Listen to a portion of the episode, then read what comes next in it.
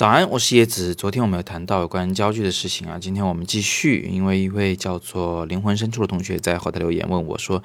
他说如果用85毫米和35毫米拍人像，那么如果是35毫米镜头的话，咱们离近一点拍那个人啊，拍出来跟那个站远一点用85拍的人像一样大小的人，那么这样得到的照片是一模一样的吗？尤其是背景是不是一模一样的呢？还是只是说有一点那个就是景深的变化，背景85会模糊一点，人的那个透视呢85扁平一点，35立体一点，只是这点变化呢？这其实是一个很好的同学，所以灵魂深处同学一定是有了一定的摄影基础啊，这个学的比较扎实的情况下才能问出这么细节的问题。那实际上呢，你的问题里面也含有这个一个非常全面的答案，就是不同的两个焦距的镜头，那它的效果的不同呢，主要是景深的不同、透视的不同以及取景范围的不同，这三点都是不一样的。如果讲仔细一点呢，就是说广角的景深更大，前后景更清楚；长焦呢，就是这个取景范围更狭窄，然后前后景更模糊。那另外在透视感上呢，广角镜头近大远小透视更明显，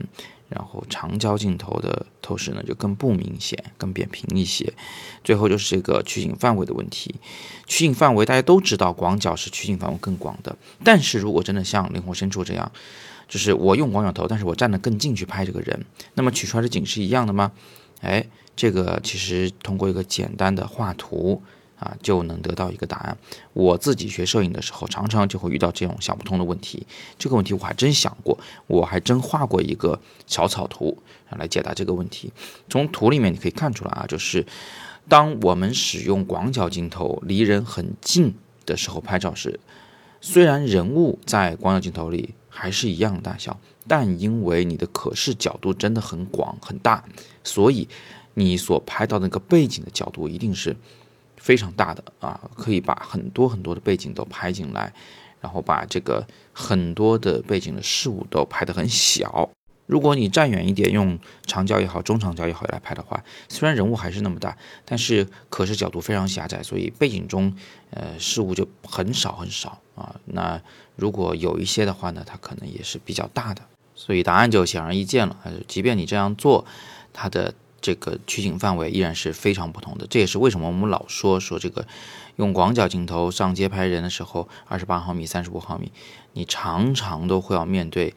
做加法的构图，而不是做减法的构图，因为东西就是多的，就摆在那儿啊，你只能想尽一切办法在一瞬间把所有的事物都组织成有机的结合体啊，这是加法构图，是有难度的。那这里的其实还隐藏着一个更深的，就是更容易被人想不通的一个问题，是之前我们超级会员的群里面一位叫做严建超的同学提的问题。他说近大远小的透视这个问题啊，难道不是只跟我的拍摄距离有关吗？啊，这个焦距难道真的会影响透视吗？在这里呢，我也把这个问题抛给大家啊，大家可以一起来做个思想实验。就是如果你站在这儿用广角镜头拍了一个城市的街道的景，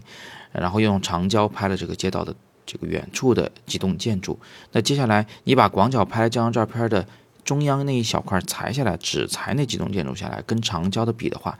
这两个画面是一样的吗？它的透视感会不一样吗？那么由此推导出这个透视效果啊，到底跟镜头的可视角度或者说是广角长焦有没有关系呢？这是一个很有意思的问题啊，大家也可以找个草稿纸随便画一画草图，看看能不能得到答案。在底部呢可以留言，我们看看谁说的更精确一些。